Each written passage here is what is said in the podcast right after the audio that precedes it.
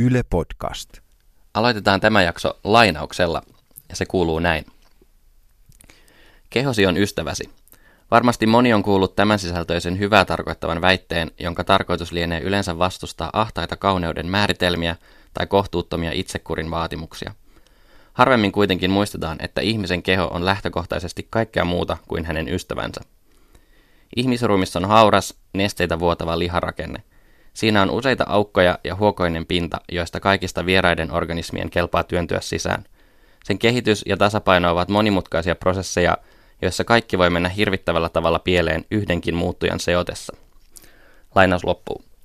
Tän on kirjoittanut tämmöinen kirjailija kuin Artemis Kelosaari, ja tämä on novellikokoelman Tämä jalka ei ole minun esipuheesta. Ja tänään meillä aiheena Outolakso podcastissa siis kehokauhu.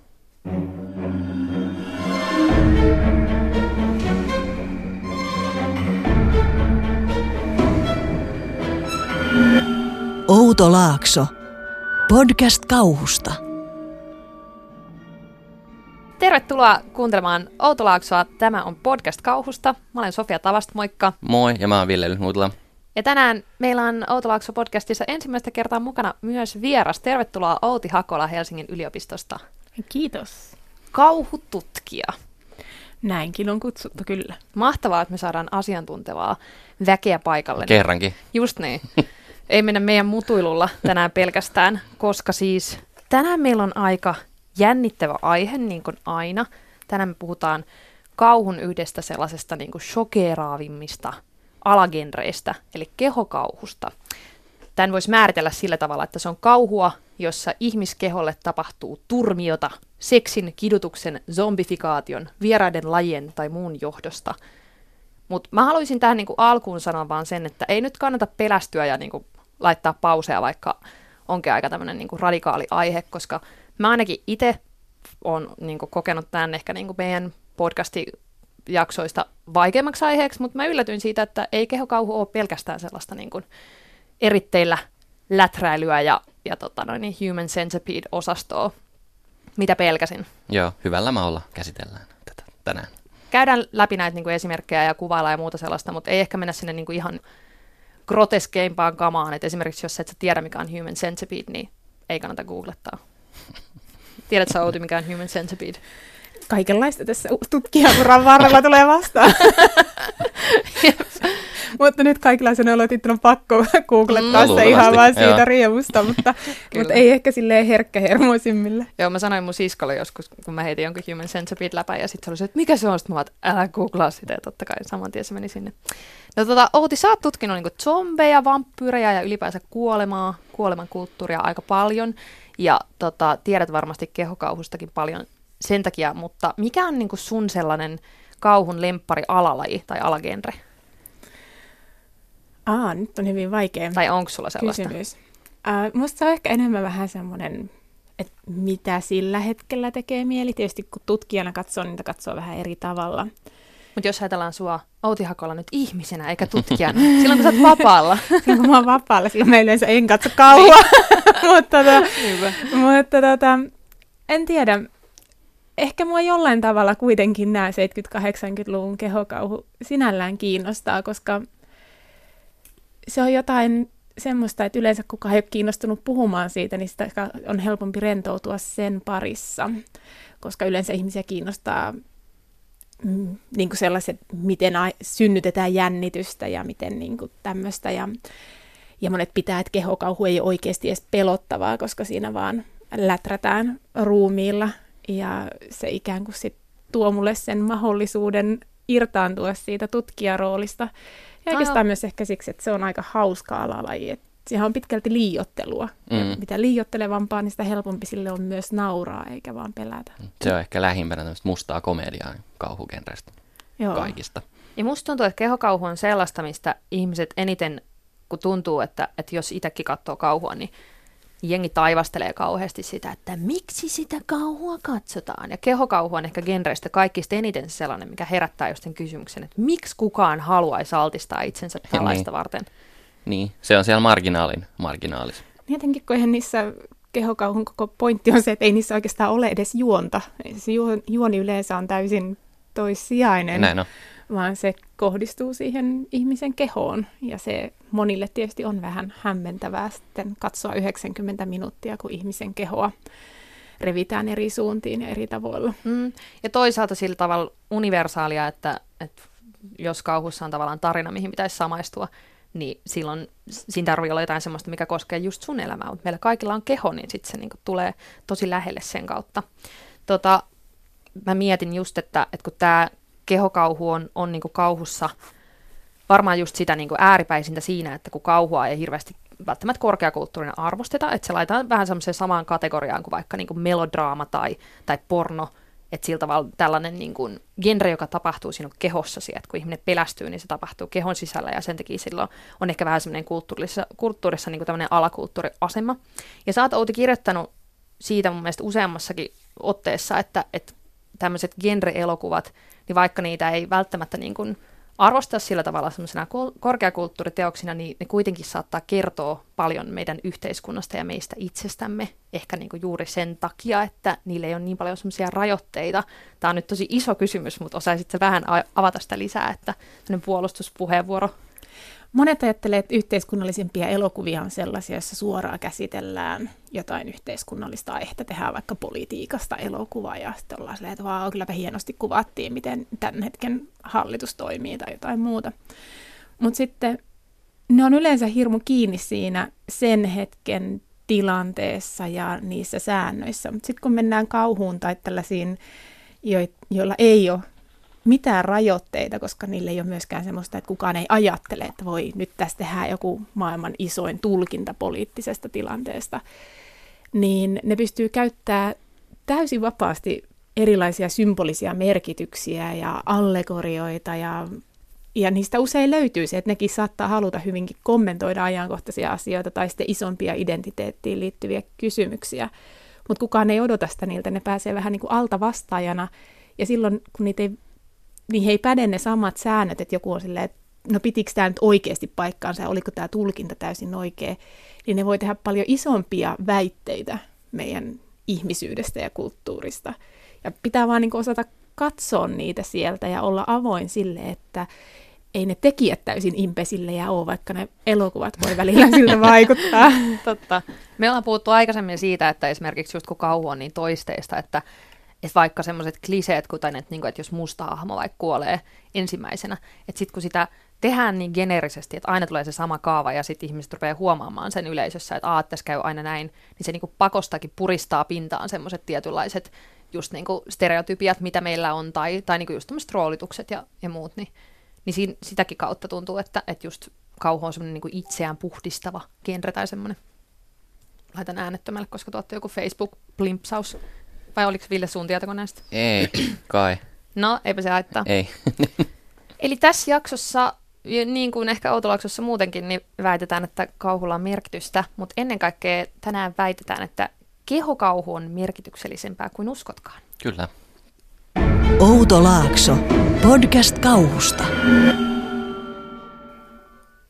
Kehoon kohdistuvaa väkivaltaa, sitä nyt on melkeinpä kaikessa kauhussa, tai ainakin semmoista uhkaa siitä, että keholle tehtäisiin jotain väkivaltaa. Mutta puhutaan seuraavaksi siitä, että mikä sitten määrittää sitä kehon kauhua?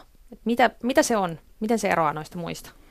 Mä voin ensin äh, aloittaa vaikka, että me vähän tästä Sofian kanssa juteltiin jo ennen tätä, ennen tätä jaksoa nauhoitusta, niin, niin Sofia mainitsi esimerkiksi So- ja Hostel-elokuvat, niin mun, niin kuin mun kirjoissa ne esimerkiksi ei ole kehokauhua. Et mä, mä laskin kehokauhuksi semmoisen, että se sun sun, sun ruumis jotenkin kääntyy sua vastaan, tai siellä kasvaa jotain sellaista, mitä siellä ei kuuluisi kasvaa, tai, tai jotain tällaista. Että et, et se sun oma ruumis on se kauhun instrumentti, eikä niinkään, että joku tulee ja kiduttaa sua. Joku toki voi tulla ja kiduttaa sua, mutta silloin senkin pitää tapahtua sieltä sun sisältä päin. Mä, okay. mä lasken kehokauhun tällaiseksi. Esimerkiksi mun mielestä so ei ole kehokauhua. Okei, okay, ootko samaa mieltä, Alti? No mä en ehkä olisin sellainen sovittelija näiden kahden näkemyksen välillä, että se perinteinen kehokauhu, jos ajatellaan ihan jotain ensimmäisiä, niin se oli nimenomaan sitä, miten se nousee sen ihmisen omasta kehosta ja usein just jotain niin kuin tämmöisiä erilaisia kehossa tapahtumia muutoksia ja muokkauksia, mitkä aiheuttaa sitä kauhua. Mutta kyllä, niin kun, kyllä mä tietyllä tavalla kuitenkin näen nämä Soo ja Hostel ja vastaavat elokuvat osana kehokauhua, mutta ehkä semmoisena sen niin kuin omana alalajina, joka yhdistää siihen vähän sitä niin kuin slasher-elokuvan puolta. Ja englanniksihan tämä nykyään niin kuin englanniksi on torture porn, millä sitä yleensä kuvataan niin kuin kidutuspornoa. Ja siinä suhteessa se menee myös siihen, linkittyy vahvasti niihin samoihin kysymyksiin kuin kehokauhu, että mitä kaikkea ihmisen keho kestää ennen kuin se antaa periksi ja kuinka pitkälle niitä kehon rajoja voidaan niin kuin venyttää. Niin, että niin. Jos, jos joku esimerkiksi ei tiedä, mitä niin Saw-elokuvissa tapahtuu, niin ideana niin tämmöiset kauhuleffat, missä, missä just keksitään mitä mielenkiintoisimpia tapoja kiduttaa ihmistä ja, ja tota noin, niin haluatko joku heittää joku esimerkin? Mä en ole katsonut näitä, mä en No ei nyt oikeastaan. Hostel-elokuvissa esimerkiksi on tämmöinen, öö, no hostelli, mistä sitten viedään ihmisiä tämmöiselle kidutusleirille, missä rikkaat länsimaiset miehet sitten saavat ostaa, ostaa erilaisia ihmisiä kidutettavaksi. No mutta sano joku crazy tapa, millä niitä on kidutettu. Halutaanko me nyt kuin detaljeihin me halutaan Aa, mennä tässä? No siinä on esimerkiksi tämmöisiä hitsipillin ja silmämunan kohtaamisia on tässä Hostel ykkösessä muistaakseni, jotka on ihan... Mm suhteellisen raisua Ja elokuvien nimi käytännössä tulee siitä, että miten siinä ensimmäisessä osassa ihminen pakotetaan niin kuin sahaamaan itsestään osia irti ja kuinka on kuitenkin pysyy hengissä sen jälkeen, että mitä kaikkea voit niin kuin sahata kehosta. Että se ihminen pakotetaan tekemään siinä itselleen, itselleen se, kun toiseen hostellissa ulkopuoliset kiduttaa. Niin, niin eli sinänsä ehkä so on niin kuin lähempänä semmoista kehokauhua, tai jotenkin niin kuin määritelmällisemmin siinä on just se, että sä teet kuitenkin sen itse itselle siinä niin kuin elokuvassa. Tai sitten jollekin läheiselle tai toiselle samassa tilanteessa, mutta joku ulkopuolinen taho pakottaa, että siinä tietysti mm. on se. Joo. Mutta että joo, samaa, samaa kuitenkin semmoista hyvin pitkälti meidän niin kuin fysiikkaan menevää ja biologiaan meneviä kysymyksiä. Joo, se on hauskaa. Wikipedia mun mielestä määritteli kehokauhun, että se on sisäelinkauhua myös. Ahaa. etenkin se klassinen vaihe 70-80-luvulla, niin kyllä joo, jos et tiennyt, missä sijassa kohdassa kehoa sijaitsee esimerkiksi Maksa ja Perna, niin kyllä ne elokuvat toimii opetusvideoinakin. Mahtavaa. Mä luin myös tämmöisen määritelmän, että kehokauhussa pelottaa se, että keho on ihmismäinen, mutta ei kuitenkaan. Eli itse asiassa Uncanny Valley josta myös meidän podcastimme on saanut nimensä, eli Outo Laakso, tämmöinen elementti. Haluatko Ville selittää, mikä on Uncanny Valley? Oh, äh, joo, voimme selittää. Tuli ehkä vähän puskista. Se on tämmöinen, että kun, kun vaikka robotti alkaa lähestyä visuaalisesti silleen, että se alkaa näyttää enemmän ja enemmän ihmiseltä, niin jossain vaiheessa ensin se näyttää sympaattiselta ihmisen silmiin, mutta jossain vaiheessa, kun se alkaa lähestyä ihmismäisyyttä yhä enemmän, niin se muuttuukin uhkaavaksi ihmiset alkaa katsoa sitä jotenkin vinoon, niin tämä on outolaakso ilmiö. Niin se kohta, missä niinku se muuttuu suloisesta ja sympaattisesta uhkaavaksi. Uhkaavaksi, niin tämä on outolaakso. Joo. Outolaakso. Joo, ja, ja niinku jostain luin just, että, että kehokauhus, kehokauhussa on kyse just siitä outolaaksosta, että kun niinku tiltataan liian toiselle puolelle, että, että se keho ei olekaan enää niinku tarpeeksi ihmismäinen, niin se rupeaa pelottamaan. Ja siinä tavallaan etsitään sitä rajaa. Mm. Ja se on ihan sama raja, mitä näkyy just, um, mikä ehkä nykyään niin Skifi-keskusteluissa on enemmän läsnä, niin kyborgikeskustelu, mutta ihan sama aihe. Että kuinka pitkälle, että kuinka paljon meistä voidaan korvata jollain muulla osalla tai jollain muulla vaikkapa ulkoavaruudesta tulleessa jutussa, niin kuin joissain kehokauhuissa, tai vaikka jostain toisesta lajista – että me ollaan vielä ihmisiä ja missä vaiheessa se on, että me ei enää itse asiassa olla ihmisiä. Ja nämä ihan puhtaasti kertoo myös tämmöisestä, paitsi tekniikan kehittymisestä, niin myös myös geenikysymyksistä, että tehdään paljon geenitutkimusta ja muuta, että missä vaiheessa me voidaan muunnella meidän kehoa ja kuinka paljon, että se on vielä ihmisen keho. Niin. Joo, ei se mitään sattumaa varmaan että, että aika usein kehokauhu on tämmöistä niin kuin kauhun ja skifin yhdistelmää. Että niissä on paljon samoja teemoja. Kyllä usein, ihmisyyden, ihmisyyden jotenkin pohtiminen, että kuka on ihminen ja kuka ei. Sitten toinen semmoinen määritelmä, mi- mihin mä törmäsin, oli tämmöinen, että kehokauhussa iso kysymys on se, että missä hirviö alkaa ja mihin minä lopun. Että tavallaan semmoinen niin transformaatio siinä, että vaikka joku klassikkoelokuva The Fly, jossa mies muuttuu kärpäseksi, niin, niin semmoiset teemat on tosi yleisiä. Että, yep. et etitään niin sitä rajaa, että missä, missä menee niin ihmisyyden raja kehokauhussa. Mm. Ja siinä suhteessa on pitkälti semmoisia identiteettikysymyksiä, mitä tässä etsitään. Jos ajatellaan just sitä Fly-elokuvaa, niin että joo, sit kun se sen geenikoe alkaa mennä vähän pieleen ja se ei muuttunutkaan täydellisesti kärpäiseksi eikä enää ole myöskään täydellisesti mies, niin se alkaa sitten se häpeämään sitä omaa olemista ja omaa ruumista ja lukkiutuu pois muiden sijasta, jolloin ikään kuin se identiteetin ongelmallisuus aiheuttaa myös siihen sosiaalisiin suhteisiin ongelmia. Niin siinä suhteessa hyvin tyypillisesti näissä, että vaikka se voi tuntua monesti, että niissä vaan leikitään niillä ruumiilla, niin kyllä sitten puhutaan aika isoista ongelmista, että mitä sitten jos sulle tulee vaikka loukkaannut jossain ja, ja et ole tottunut, että joudut vaikka pyörätuoliin, niitä samoja semmoisia eristäytymisen kokemuksia mm. ja identiteettikysymyksiä niin kuin ihmiset joutuu käymään läpi. Tässä ne on vaan vähän liiotellussa muodossa usein. Mennään tuohon vähän syvemmin sitten, kun puhutaan siitä, että miten kehokauhu näkyy esimerkiksi meidän yhteiskunnassa ja mitä, mitä erilaisia tabuja se käsittelee. Mutta jotta, tota noin, niin, jotta pysytään kaikki kartalla, niin Ville, sä oot luvannut tehdä meille tämmöisen pikkuhistoriikin siitä, että mitä kaikkea kehokauhu on ollut ja mitä se on nykyään. Joo, tämä on erittäin suppea historiikki. Ja saa heitellä väliin, jos Joo. tulee hyviä esimerkkejä. Joo, tässä on muutamia tämmöisiä merkkityöksiä. Mä, mä mietin ensin tuolta niinku tarinoiden, tekstin, kirjallisuuden puolelta. Niin siellähän varmaan niinku ihmis, varhaiset ja vampyyritarinat on kehokauhu. Et varmaan kehokauhu on ollut ihan niin kauan kuin ihminen on osannut jonkinlaisen tarinan kertoa. Ja tota, sitten mä mietin, että tunnetuimpia ja ehkä klassisimpia on sitten tietysti Frankenstein – jossa kootaan uusi ihminen, joka sitten tuntee syvää eksistentiaalista tuskaa, kun ei tunne ruumista omakseen. Ja sitten toi tohtori Jekyll ja Mr. Hyde on varmaan tämmöinen kehokauhun suuri teos, jossa tohtori Jekyll tiedemies onnistuu muuttamaan itsensä hirviöksi tämmöisen tiedelitkunsa avulla. Ja Miten se menee? Mä en itse asiassa tiedä sitä juonta. Siinä on tämä tohtori Jekyll, joka tekee tämmöisen, mm, no mistä tässä nyt aloittaisi? Siinä on ensinkin ihmiset Lontoossa näkevät tämmöisen herra Hyden, joka tekee siellä pahaa. Ja, ja sitten siinä alkaa tämmöinen kaveri tutkimaan, että missä sitä nyt johtuu. Ja sitten jäljet johtavat tohtori Jekyllin luokse, joka on luonut tämmöisen tiedelitkun, jolla hän pystyy muuttamaan, tai vahingossa muuttaa itsensä hirviöksi, joka sitten sekoilee ympäri kaupunkia. Tällainen oman aikansa ä, alkoholivalistus ehkä on tässä Aa, tota, okay. taustalla. Ja sitten on Kafkalta tietysti muodonmuutos, jossa päähenkilö herää torakkana eräänä aamuna ja koittaa sitten luoda takaisin, koittaa rakentaa uudelleen suhteensa perheeseensä. Siinä onnistumatta. Et tässä on ehkä ne niin kuin, suurimmat klassikot kirjallisuuden puolesta. Uusimpia sitten on esimerkiksi Clive Barker. En ole itse häntä lukenut, mutta kun tutkin asiaa, niin Books of Blood-sarja mainitaan esimerkiksi usein. Ja Hellbound Heart-sarja tai kirja, josta sitten on tehty esimerkiksi Kyllä mun ehdottomia nuoruuden ajan klassikoita. Mitkä ni- kasvoin Clive Barkerin kanssa. Joo. Mitkä niissä on niinku parasta? Tai mitä, mitä niissä on parasta? No kyllä se... No pidän niin niistä Hellraisereista enemmän elokuvana, mutta kirjamuodossa ehdottomasti se Book of Blood. Niin se on niin sellainen novellikokoelma, jossa on paljon lyhyitä tarinoita. Ne on kyllä semmoisia, että niitä lukee, niin ei tarvitse pari yöhön nukkua, jos niitä silleen 13-vuotiaana alkaa tutustumaan vähän näihin asioihin. niin säkin oot aloittanut nuorena. Tos, kun mä en ole siis lukenut niitä yhtään, niin onko jotain esimerkkiä heittää jostain niin kuin erityispiirteistä? Onko niissä jotain sellaista, niin kuin mikä yhdistää niitä? Tai...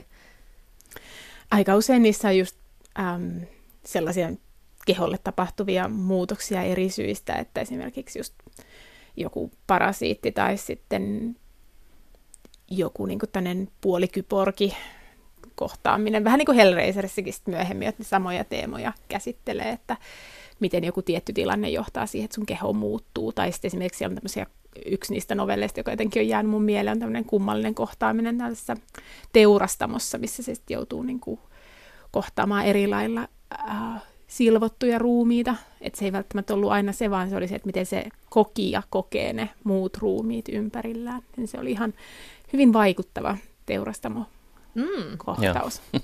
Joo, kuulostaa mielenkiintoiselta. Mutta ehkä kirjallisuuden puolesta voi sanoa, että lähes kaikki, jotka on tehnyt kauhua, melkein kaikki kauhun kirjailijat on jotenkin sotkeutunut tähän genreen.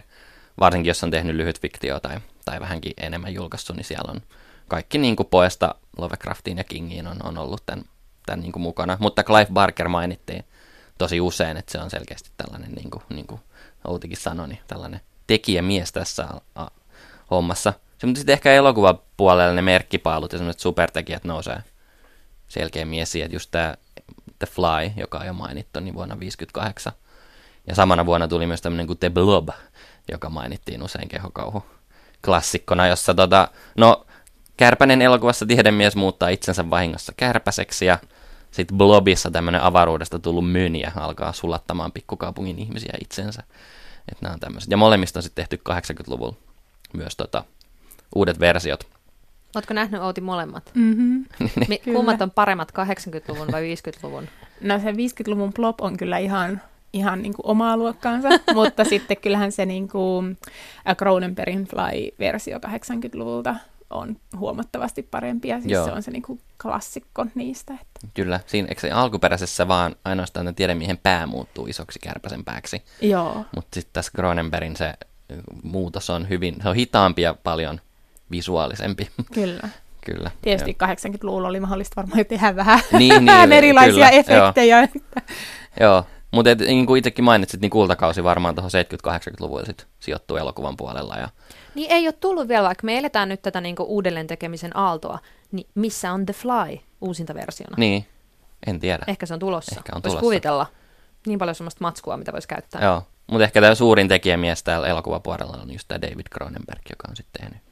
Tota, merittilistat löytyy just The Fly uudelleen versiointi ja The Scanners ja The Brood, jossa on sitten mutatoituneita lapsia ja toisessa tämmöistä telekinesiaa tai räjähteleviä päitä. Kaikki on varmaan nähnyt sen yhden kuvan tästä Scannersista, missä päät räjähtelee.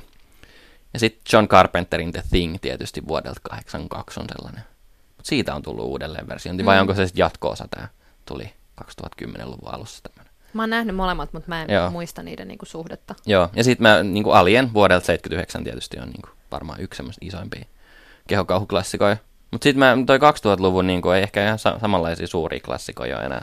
No Se on varmaan, että se muuttui siinä kohdassa niin. niin kuin 90-luvun puoleen väliin ehkä oltiin käyty toi se, mitä 70-luvulla aloitettiin läpi, että se enemmän meni sitten sinne niin kuin kidutusväkivaltaan. Ja ehkä ei olla vielä tällä hetkellä palattu ihan kauhean sellaiseen hirveeseen, niin. Niin. niin kuin semmoiseen tosiaan huonon maun kehokauhuun, Joo. vaan aika pitkälti ollaan varmaan vielä siellä väkivallan ja kiduttamisen puolella. Joo, mä pari listasin tänne niin kuin esimerkiksi The Ruins, en mä tiedä onko tuttu. Siinä on tämmöinen tappaja kasvi, joka sitten tota, alkaa elää sun sisällä. Semmoista niin kuin jonkinlaista köynnöstä sitten kasvaa joka sun aukosta ulos. Ja sitten Ei. Mun oma suosikki on tämä Eli Ruthin Cabin, Cabin Fever. Ah, se Saa on tietysti kaksi ihan... elokuvaa on tullut. Se on aika hu- huono maun rajoilla menevää. Se on. Joo, ja sitten Ja- Teeth oli sellainen, joka jäi mieleen, joka kertoo Ihan hampaallisesta vaginasta. Tullut nyt näitä uusia Joo. versioita, mutta se on ehkä tullut vähän kauemmas siitä. Se on, On. ehkä mennyt enemmän skifi-puolelle kuin siihen alkuperäiseen niin kuin kauhu-skifi-yhdistelmään. Näin on. Sitten toisaalta eikö niin kuin nykypäivänä ää, musta tuntuu, että kehokauhun törmää aika paljon tämmöisessä niin kuin aasialaisessa kauhussa. Tai en mä tiedä, onko se sitten varsinaista kehokauhua, mutta et, ehkä siellä on aika paljon just sellaista, että silmämuna räjähtää ja, ja hiuksia just vedetään paljon jostain kurkusta ja, ja muuta tämmöistä. Joo, kun tein tätä tutkimusta, niin tosiaan Japanissa ja Aasiasta tuntuu olevan voimissaan, mutta se on sitten, niin täytyy sanoa, että mun toi asiantuntemus ei, ei sinne asti riitä, tai et en, en tunne sitä alaa sitten niin yhtään kyllä.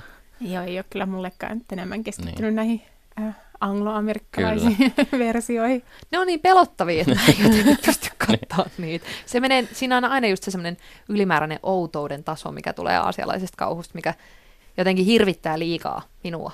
Joo, mutta ehkä tämmöinen moderni kehokauhuklassikko odottaa, odottaa syntymistään sitten vielä. Outo Laakso. Kehokauhu on äärimmäistä, se on universaalisti hirvittävää, koska meillä kaikilla on keho, mutta mistä kehokauhu kertoo, oikeasti, eli mitä sellaisia yhteiskunnallisia tai kulttuurillisia tabuja ja yhtymäkohtia sieltä löytyy, voidaan sukeltaa tähän aiheeseen nyt vähän niin kuin syvemmin. Lähdetään liikkeelle vaikka niistä tabuista, eli kehokauhu näyttää meille sellaisia asioita, joita me tavallaan toivotaan, että niitä ei olisi edes olemassa. Mutta Ville ja Outi, mitä tabuja kehokauhu rikkoo?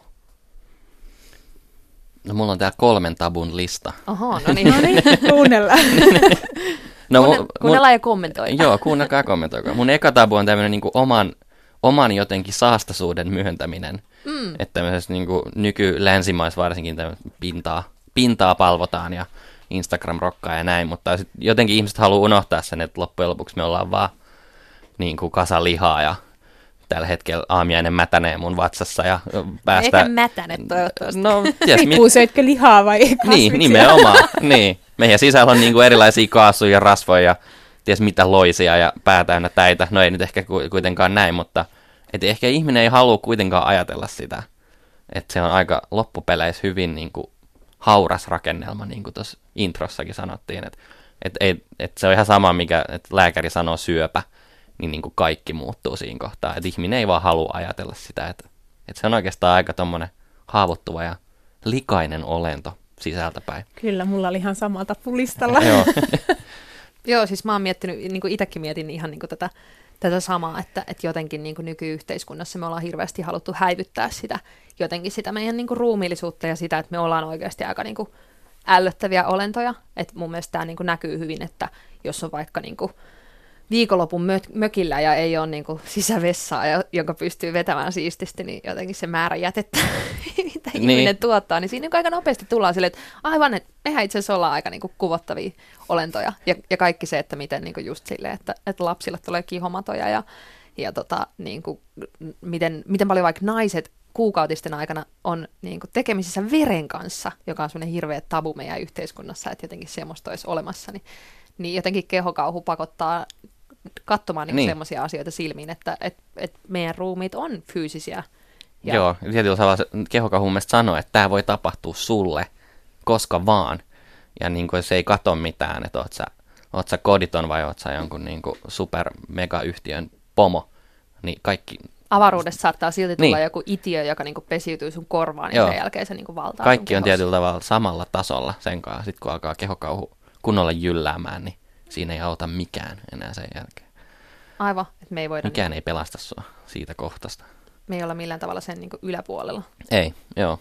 Se on suuri tasoittaja, mikä tämä on niin kuin englanniksi great leveler puhutaan. Että on se väh- vähän poistaa kaikki tämmöiset erot ihmisten välillä myös. Aivan. No mikä oli sun kakkoskohta? Öö, tämmönen, tämän on aika selkeä tämmöinen, että ihminen ei ole niin kuin luomakunnan kruunu. Että et, et just tämä tuttu tämä skifiteema, esimerkiksi ehkä Alienista, että et, et me luullaan, että me ollaan jotain niin kuin suurta, mutta loppupeleissä me ollaan vaan niin kuin kävelevä organismi, joka asuu jollain random kivipallolla, joka menee tuolla. Et heti kun me kohdataan vaikka joku älykkäämpi rotu, niin meidän luultavasti käy todella, todella huonosti. Mutta ei, ei, eihän ihminen halua myöskään sitä kuulla, että sulle ei ole mitään väliä loppujen lopuksi. Et siihen mun mielestä kehokauhu myös paljon. Että sitten kun se tulee sieltä se xenomorfia muni sun suuhun, niin sitä ei niinku kiinnosta tippaakaan sun niinku ajatukset tai haaveet, vaan se vaan tekee sen. Et tietyllä tavalla se on myös semmoinen, että ihmisille ei ole mitään väliä. Sitten kun joku organismi päättää meidät lahottaa, niin se sen myös tekee. Niin ehkä myös semmoinen tietynlainen suuri sattumavaraisuus siinä, Joo. että, että tavallaan jos sä osut väärään paikkaan väärään aikaan, niin, niin sit saattaa olla, että, että hinkkaat johonkin niin oven kahvaa ja sitten sieltä tarttuu jotain. Nimenomaan, joo. Tämä on myös semmoinen, mitä niin kuin jotenkin ihmiset pelkää niin kuin, sille neuroottisesti. Joo. Niin, no, mutta sehän on myös se pelko, mitä koko ajan niin kuin meille luodaan. Jos ajatellaan vaikka näitä sairaalabakteerikertomuksia, joita me aina silloin tällöin näytetään niitä kuvia, miten se bakteeri on syönyt joltakulta käden tai jalan tai jotain muuta. Niin ihan niistähän samoista asioista siinä puhutaan, että Aivan. loppujen lopuksi me ollaan haavoittuvaisia sille, että me ei pystytä kontrolloimaan kaikkia Kyllä. asioita. Eikä se bakteerista ilkeyttään tee, vaan ei, se, se vaan tekee, to, mitä se tekee. Niin, se toteuttaa luontoaan. niin ja tavallaan se on just siinä hirvittävää, että niinku, et ei tässä ole mitään salaka, ka, salakavalaa juonta meidän niinku päämenoksi, vaan just se, että me nyt vaan satutaan olemaan täällä. Niin. Mun ymmärtääkseni just niinku esimerkiksi H.P. Lovecraftin kauhussa jotenkin se kaikki perustuu just siihen, siihen niinku kammottavaan tunteeseen siitä, että itse asiassa on olemassa niinku suuret muinaiset joita ei kiinnosta yhtään se, että mitä ihminen täällä duunaa, ja sitten kun ne herää, niin se oli sitten siinä. Niin. No oikeastaan varmaan osa syy se, että miksi näissä elokuvissa tyypillisesti se juoni ei ole se keskeisin osa, on just se, että kun siinä painotetaan niin paljon sitä sattumanvaraisuutta, ja että miten sitä ei alun perinkään pystynyt kontrolloimaan, eikä sitä varmaan ikinä pysty kontrolloimaan, ja että siinä ei ole sellaista onnellista loppua yleensä, että Joo, tosi harvoin, joo. Että antibiootti tuleekin sieltä ja sitten se niin jotenkin kasvi sun otsasta kuihtuisi. on vaikea niin. luoda selkeitä tarinankaareja, jos alku, keskikohta ja loppu, kun se on semmoinen, että no tämä nyt sattui vähän niin kuin vahingossa ja paskaksi meni. niin, niin. Ja kun sille, sille on se sitten suuri muinainen tai, tai niin kuin mikrobi, joka jäytää sua sisällä, niin sille ei voi puhua, sä et voi puhua järkeä sille. Sä et voi, niin kuin ottaa, sä et voi ottaa kontaktia sille ja sanoa, että lopeta. Tai jotenkin sä et voi mitenkään järjellä enää sit auttaa sitä hommaa. Se on niin, meno. To, toki on mielenkiintoista just, että, että se, että jos kehokauhuelokuvissa ei ole selkeää juonta, niin sekään ei ole merkki semmoisesta vähäälyisyydestä tai laiskuudesta niin kuin käsikirjoittajien osalta, joka on, täytyy myöntää ehkä vähän itsellään semmoinen, niin kuin mulla on ollut just sitä 80-luvun kehokauhukohtaa aika semmoinen niin kuin ennakkoluuloinen asenne, että ne nyt on semmoisia, tyhmiä kauhuelokuvia, jos vaan ollaan se limaa ja verta. Niin. Niin, niin jotenkin toi, että, että siinäkin on niin kuin pointtinsa, että minkä takia siellä ei ole sellaista niin kuin selkeää tarinan kaarta. Niin. Tässä, mm. tässä on tämä mun kolmas tabu, on tämmöinen niin Noniin. jotenkin elokuvallinen tai tämmöinen kulttuurillinen tabu. Jos miettii komediaa, kauhua, erotiikkaa, niin hyvän, hyvän teoksen merkkihän yleensä, että se on jotenkin hillitty ja tämmöinen sulavalinjainen ja ei liian graafinen.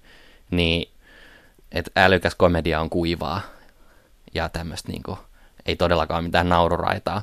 Mutta sitten kun tuleekin tämmöinen niinku kehokauhu, missä vaan eritteet ja paska lentää ja, ja revitää suolia ulos, niin, niin siinä on aika var, harva kulttuuri, tota, kulttuuritoimittaja voi sanoa, että nyt ollaan muuten ihanan kauniin elokuvataiteen äärellä. Että Hmm. Se on ehkä myös sitä, niin äärimmäinen visuaalisuus on työntänyt sitä sinne marginaaliin marginaaliin. Että se rikkoo myös visuaalisesti näitä on tabuja. se, minkä takia ihmisten on helpompi sanoa, että mä tykkään sellaisesta älykkäästä kauhussa, jossa joudutaan niin kuin, jossa se on jotenkin sellainen, että se perustuu siihen niin kuin ihmisten psyykkeen tai Joo, tämmöiseen, kuin se, että ne sanois, että, että mä tykkäsin hirveästi siitä Scanners-elokuvasta, kun musta oli kuulia katsoa, kun päät räjähteli.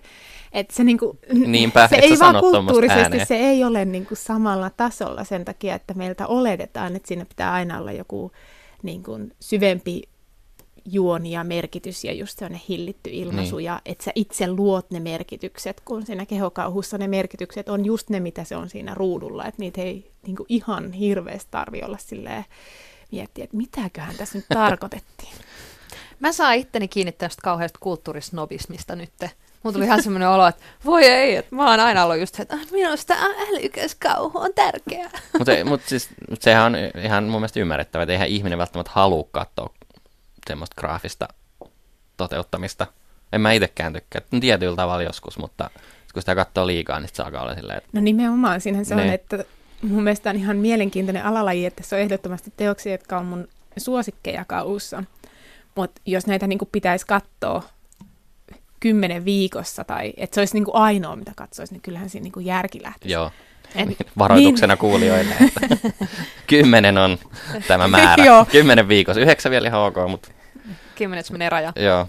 No niin, no mutta et, et ehkä ne, tota, ne asiat on, on aika silleen suoraan, suoraan niin katsojan edessä ja, ja tota, noin, niin yhteiskunnallisia teemoja ei välttämättä tarvi etsiä hirveän niin kuin syvältä, mutta niitä kuitenkin on siellä. Me ollaan mainittu jo muutamiakin tämmöisiä, että miten niin kuin kauneusihanteet ja, ja tota noin, niin, tämmöinen ylihygienisyys ja, ja muita, mitä kehokauhu nostaa esiin. Mutta mitä muita tämmöisiä tota noin, niin yhteiskunnallisia yhtymäkohtia kehokauhussa on? No nyt mä nostan ehkä esille semmoisen, joka oli silloin hyvin suosittu selitys joskus 80-luvulla, mutta nykyään siitä on vähän niin kuin päästy yli, koska se liittyy pitkälti meidän ennakkoluuloista tietokoneita kohtaan. Ja 80-luvulla, kun alkoi tietokoneet yleistyä kodeissa ja sitten internet pikkuhiljaa alkoi tehdä tuloaan, niin monet selittyy, että se kauhun 80-luvun suosio johtuu nimenomaan internetin tai niin tietokoneiden noususta, koska ajateltiin, että sit ihmiset, kun ne työskentelee tietokoneiden kanssa, niin ne työskentelee vaan niiden ikään kuin mielellä. Mm. Ja sitten siitä kehosta tulee semmoinen täysin toissijainen siinä maailmassa, että jos pikkuhiljaa mennään virtuaalimaailmaan, jossa voidaan tavallaan niin kuin irrottaa keho koko siitä yhtälöstä, niin, niin silloin ikään kuin tämmöinen kehokauhu, ne hyvä muistuttaja siitä meidän kehollisuudesta ja myös ikään kuin silloin paljon pelottavampi, kun me oltaisiin tottuneempia yhteiskuntaan, jossa ruumiillisella olemisella ja ruumiillisella työllä ei ole enää ihan samanlaista merkitystä. Toki nykyään tiedetään, että internet ja tietokoneita pitkälti käytetään hyvin kehollisiin tarkoituksiin. että tota, se, ei ehkä, että se ehkä oli enemmän se vaihe, kun mietittiin, mitä tämä uusi, uusi keskeinen teknologiamuoto tulee merkitsemään ihmisyydelle. No ei totta, mä en ole ajatellut En yhtään mäkään, tällä en tavalla. mäkään. Ah. On, onko sun mielestä muuten kehokauhussa tämmöistä, aika usein kun luki noita synapsiksi ja noita, niin oli tiedemies sitä ja tiedemies tätä, niin onko siinä semmoista niinku varoitusta siitä, että kuinka pitkälle tiede voi mennä, vai onko se liian jotenkin yksinkertaistettu tulkinta kehokauhusta? No siis kauhussa ja skifissä, ehkä se tulee niin kuin se, että etenkin skifissä, niin kuin mitä tiedemiehet tekee, on sellainen jatkuva pelon aihe, koska ne oikein kuin, jotka kehittää sitä ja koska kehokauhu usein linkittyy hyvin vahvasti skifiin, niin se ei mitenkään yllättävää, että juuri tässä kauhun alamuodossa se, mitä tieteentekijät tekee, on pelottavaa. Mutta ei siis nimenomaan, jos ajattelee sitä, että iso osa näistä peloista, mitä käsitellään kehokauhussa, niin liittyy just vaikkapa geenitutkimukseen, millaisia me luodaan ja kloonaukseen, tai sitten ihan yksinkertaisesti erilaisten virusten ja bakteerien kehittämiseen. Monet niistä on just semmoisia, että joku virus lähtee leviämään mm. ja täysin kontrolloimattomasti, ja se on yleensä tieteen syytä. Eikä ne nyt, että jos ajatellaan, että mistä todennäköisesti, jos geenitutkimuksesta tai viruksista tulee ihmiskunnalle ongelma, niin kyllä varmaan tieteilijät voi katsoa siinä kohdassa niin. myös peiliin. Et se kertoo siitä niin kuin kontrollin, miten me voidaan kontrolloida, miten voidaan ottaa sellaiset ei-toivotut vaikutukset pois tieteestä. Ja se on ihan validi keskustelun aihe. Toki mä luulisin, tai ainakin toivoisin, että suurin osa niistä tieteellistä, jotka toimii tällä alalla, niin olisi pikkasen paremmat varotoimet, kun näistä kauhuelokuvista saisi niin ymmärtää. niin. Tiedätkö muuten, kun olet tuolla tutkija ja mainitsit, että teet nyt jotain lääketieteellistä, niin lääketieteellistäkin juttua, niin onko, onko kehokauhu kova juttu tiedemaailmassa? Ah, Katsotaanko kyllä... sitä niin kuin varoittavana, että noin me nyt sitten ei ainakaan tehdä. Eli sanoa, että ei ole hirveästi tullut kollegoiden kanssa keskusteltua niin kuin näistä kehokausta, mutta tiedän kyllä, että ollaan keskusteltu siitä, että miten tiedemiehiä tai tieteilijöitä kuvataan elokuvissa. Et se on kyllä asia, joka jaksaa kiinnostaa no, tietysti ammattikunnan edustajia. Joo. Niin kaikilla on varmaan aina just se, että no ei sitä nyt ainakaan noin No luultavasti, joo. Niin. Mä mietin sellaista asiaa tässä niin kuin yhteiskunnallisessa puolessa, että mitä me ollaan sivuttukin jonkin verran, että, että kehokauhussa myös tuodaan esiin aina just semmoinen ulkopuolisuuden tunne, niin kuin vaikka just tässä The Fly-elokuvassa tai ylipäänsä ihmissusitarinoissa ja muissa, että jotenkin se semmoinen pelko just siitä, että tämä saattaisi tapahtua kenelle tahansa meistä, tai katsojan upotaan semmoinen kauhu siitä, että mitä jos sä olisitkin yhtäkkiä se niin kuin koditon tai, tai joku tavallaan semmoinen yhteiskunnan ulkopuolelle asetettu ihminen, että niin kuin asioita saattaa tapahtua ja sunkin elämä saattaa mennä uudestaan. Ja sitten niissä niin kehokauhuelokuvissa ollaan usein niin kuin, tavallaan sen hirvittävän olennon puolellakin tietyllä tavalla. Joo. Ja tosi usein mun mielestä kehokauhus, se ihminen, joka tajuaa, että se alkaa muuttua, niin se käpertyy. Että se ei niinku uskalla sanoa. Se ei uskalla tulla maailman eteen ja sanoa, että, että kattokaa, että mä oon erilainen, vaan se jotenkin käpertyy omaan kolonsa ja toivoo, että ehkä tämä menee nyt vaan jotenkin pois. että se kertoo myös ihmisestä jotain, että silleenhän aika moni tekee, että kun hammasta alkaa särkemään, niin ne toivoo kaksi viikkoa, että jos nyt vaan loppuisi, että ei tarvitsisi mennä tuota Tai sä teet, kun No niin, totta. Mä tiedän, että muutkin ihmiset tekee. Mutta joo, on siis, että itse asiassa ne kokemukset muistuttaa hyvin paljon niin kuin sairastuvien ihmisten kokemusta siitä, että, että tois, yhtäältä se voi olla niin kuin itse luotua, että ei oikein tiedä, miten sen oman sairaankehonsa kanssa niin kuin kohtaisi ihmisiä, mutta myös se, että muut ihmiset tekee sitä. Että monet esimerkiksi syöpäpotilaat on valittanut paljon sitä, että jos he kertoo, että he on saaneet syövän, ottaa huomioon, että se on hyvin tavallinen sairaus nykyään, niin ihmiset ei välttämättä enää samalla tavalla vaikka tuu käymään tai soita tai muuta, koska ne on se, että halutaan antaa omaa aikaa ja ei haluta häiritä, kun sen pitää keskittyä paranemiseen, vaikka tosiasia on se, että ihmisillä voi olla vaikeuksia miettiä, miten me kohdataan tämä ja m- miten se vaikuttaa siihen suhteeseen tai vuorovaikutukseen, niin on helpompi ikään kuin vaan piilottaa, jolloin se on vähän niin kuin molemmilta puolilta. Ja totta kai me ei pystytä ehkä, jos onhan meillä semmoisia jotain draamoja, joissa käsitellään aika paljonkin niin syöpää. Mutta kehokauhu tekee se, että se muuttaa sen visuaaliseksi, että se on joku semmoinen sairaus, joka näkyy välittömästi meidän kehossa ulkopuolelle. Mutta se käsittelee sitä samaa kokemusta. Miten me kohdataan se, kun elimistö ei yhtäkkiä toimikaan niin kuin sen pitäisi toimia. Ja miten se vaikuttaa siihen, mitkä on meidän suhteet sit muihin ihmisiin. No on tavallaan kyllä ihan hirveitä allegorioita siinä suhteessa, että kun kauhussa aika usein on tavallaan se, että ensin on normi, sitten tapahtuu joku tämmöinen disruptio, jossa häiritään sitä normia, ja sitten lopussa kuitenkin palataan siihen normiin, ja asiat on hyvin, vaikkakin ollaan niin kuin muuttuneita lopullisesti. Niin tässä kehokauhussa jotenkin se, että et, et sitten se niin kun, ihminen, jolle tapahtuu tämä kamala muutos, niin, niin se ei pääsekään siitä välttämättä eroon. Mietin myös sitä, että onks niinku, voiko kehokauhun nähdä tämmöisen niinku allegoriana vaikka transsukupuolisuudelle sillä tavalla, että osassa näissä leffoissa myöskin se niinku ihminen, joka rupeaa muuttumaan, niin, niin se hyväksyy sen muutoksensa ja kokee sen niinku voimaanottavana, vaikka sitten muu yhteiskunta katsoisikin, niinku, että, että toi on jotain kauhistuttavaa. Joo, on paljon semmoisia elokuvia, joissa käsitellään nimenomaan näitä ylipäänsä seksuaalisuuteen liittyviä kysymyksiä. Ja silloin se voi olla ihan vain just semmoisia niin identiteetin löytämiskysymyksiä.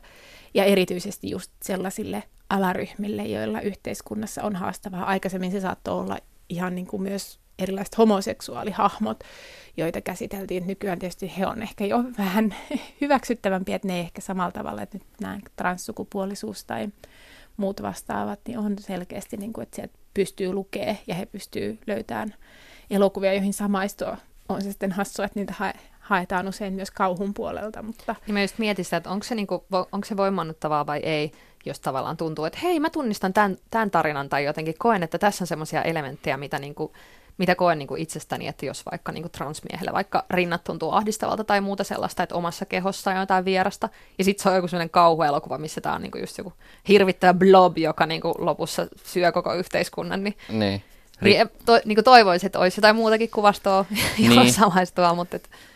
Jos mä mietin just, että, että mitä tämmöinen kehokauhu, varsinkin tuossa skifi, skifi-kehokauhusta, niin antaa yhteiskunnasta jotenkin hirveän raadollisen kuvan, jos miettii vaikka The Thingia tai Alienia, niin siinähän kuinka innokkaita ne ihmiset on etsimään sen, kuka ei kuulu joukkoon ja paiskaamaan sen heti niin kuin välittömästi sulkemaan sen ulos. ulos. Jonnekin niin kuin, painekkaan niin, jonnekin vaan, niin, meitä. Niin mun mielestä se on ehkä myös kertoa siitä, että miten me niin kuin, yhteisöinä aika, aika myös innokkaasti tutkitaan, että kuka ei kuulu joukkoon, ja sitten kun me löydetään se, niin me suljetaan se pois. Et, et siinä on mun mielestä aika tämmöinen niin kuin vahvakin yhteiskuntakritiikki siitä, että miten Joo, yhteiskunta kauhu harvoin luo mitään kauhean positiivisia Joo, kuvia ei. yhteiskunnasta tai ihmisyydestä, että kyllä ne melkein aina on siellä kriittisyyden puolella. Jotkuthan kritisoi kauhua nimenomaan siitä, että kauhu aina sanoo, että kaikki on pielessä ja esittää miljoona kysymystä, mitkä on huonosti, mutta se ei ikinä tarjoa vastauksia, mitä me voitaisiin tehdä toisin, vaan se aina vaan niin kuin pilaa kaiken ja jättää sen siihen. Joo, varsinkin jos miettii, että tässä kehokauhusta on hyvin harvoin onnellista loppua missään varsinkaan. Et eipä tule mieleen juuri mitään, missä olisi jotenkin onnellinen loppu. Outo Laakso. Geokauhusta löytyy siis vaikka minkälaista allegoriaa ja yhtymäkohtaa yhteiskuntaan ja tabuihin ja meidän kehoihin ja meidän mieleen ja synnyttämisestä me nyt ei puhuttu, vaikka vähän puhuttiin Villen kanssa, että pitäisikö mennä sinne, mutta ei, ei mennä. mennä sinne. ei mennä sinne, se voi olla sitten joku toinen jakso. Tota, otetaan perinteisen tapaan tähän Outolaakson jakson loppuun suositukset, aiheeseen liittyvät suositukset.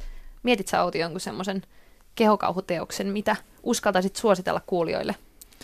Joo, mun oli tosi vaikea valita, että minkä mä niistä ottaisin, koska onhan ne klassikot omasta syystään nimenomaan klassikkoja. Mä halusin kuitenkin nostaa sellaisia, joka ei ole ehkä niin tuttu suomalaisille katsojille, joka on niin kuin perustuu, lo, tai Lovecraft on kirjoittanut siitä teoksen, mutta sitten ehkä enemmän se tunnetaan tästä elokuvaversiosta, Reanimator vuodelta 85 Stuart Gordonin tekemä. Siinä, on, siinä tulee sekä tätä tieteen tekemisen puolta, että myös hyvin sellaisia hämmentäviä kohtauksia, jossa on muun muassa jotain seksuaalisia kanssakäymisiä irtopään ja muun kanssa. Et se on aika semmoinen kyllä koko paketti, kaikki mahdolliset teemat yhdessä kasassa erittäin kummallisessa muodossa. Siinä on myös klassinen hullu tiedemies. Kyllä, Joo. kyllä. Täytyy ottaa haltuun. se on klassisen hullu jo melkein joka suhteessa. Jep. Että mä luulen, että se on nimenomaan se, että se on hyvin liiotteleva ja vähän semmoinen mustan huumorin puolelle menevä. Joo, että se voi katsoa kyllä komediallisena teoksena melko pitkälti myös. Okei, okay. no mä otin kanssa tota noin, niin, äh, suosituksen, ja tämä on tämmöinen, mikä löytyy Netflixistä helposti. Mä otin tämmöisen kuin Annihilation, eli hävitys. Mun mielestä tämä oli siitä hyvä tämmöinen kehokauhu elokuva, että se on tavallaan aika kevyt. Että jos, se, jos pelottaa tavallaan semmoinen, että on liikaa, niin kuin, jos ei halua sitä niin kuin seksuaalista kanssakäymistä irtopään kanssa, mutta kiinnostaa vähän nämä niin kuin teemat, mistä me ollaan puhuttu, niin tuossa hävityksessä ää, on tota, maapallolle on jostain ilmestynyt tämmöinen kupla, jonka sisällä tapahtuu kummallisia asioita luonnossa. Ja sinne lähetetään tämmöinen tiedenaisten ryhmä, jossa Natalie Portman esittää yhtä pääosasta, ja sitten kamalia asioita alkaa tapahtua kehossa ja muualla. Ja siinä on tosi hieno susikohtaus. Joo, mun, tota, mun suositus on kirja, itse asiassa kirja, joka inspiroi tämän jakson aiheen, eli tämä tota, alussa mainittu Tämä jalka ei ole minun niminen novellikokoelma, joka on ilmestynyt viime vuonna, eli 2017. Tässä on suomalaisten kirjoittajien kehokauhunovelleja. Tän on toimittaneet Artemis Kelosaari ja Shimo Suntila, ja tota, siinä on kyllä aika, on 13 novellia kehokauhua, suomalaista kehokauhua, ja aika laidasta laitaa. Kaikki genret, kaikki alagenren alagenret käydään läpi, ja mä haluan mainita erikseen tämmöisen Janos Honkosen nimisen kirjoittajan novellin kuin Eläimet huutaa, ihmiset ei huuda, joka on tämmöinen tota, hammaslääkärikauhu teos, joka ainakin itseeni iski hyvin kovasti. Okei. Tämä jalka ei ole minun. Kuulostaa mielenkiintoiselta. Hei, tässä oli Outolaakso tällä kertaa. Outi Hakola, kiitos tosi paljon, kun tulit meidän ensimmäiseksi vieraaksi. Äh, Kiitos Kyllä, teille. kiitos. Yes, hei, ensi kertaan. Moi. Moikka! Jos haluat jatkaa keskustelua, kommentoida, kritisoida, väittää vastaan tai kertoa omia esimerkkejä, Tai ehdottaa uusia aiheita, niin ainakin mut löytää Twitteristä nimeltä Ville YK. ja mut löytää Instagramista. Mun nikki on Tufia. Jos haluat muutenkin lisää Outolaaksoa, niin meidät löytää Facebookista. Laita haku Outolaakso ja tuu juttelemaan. Yle Podcast.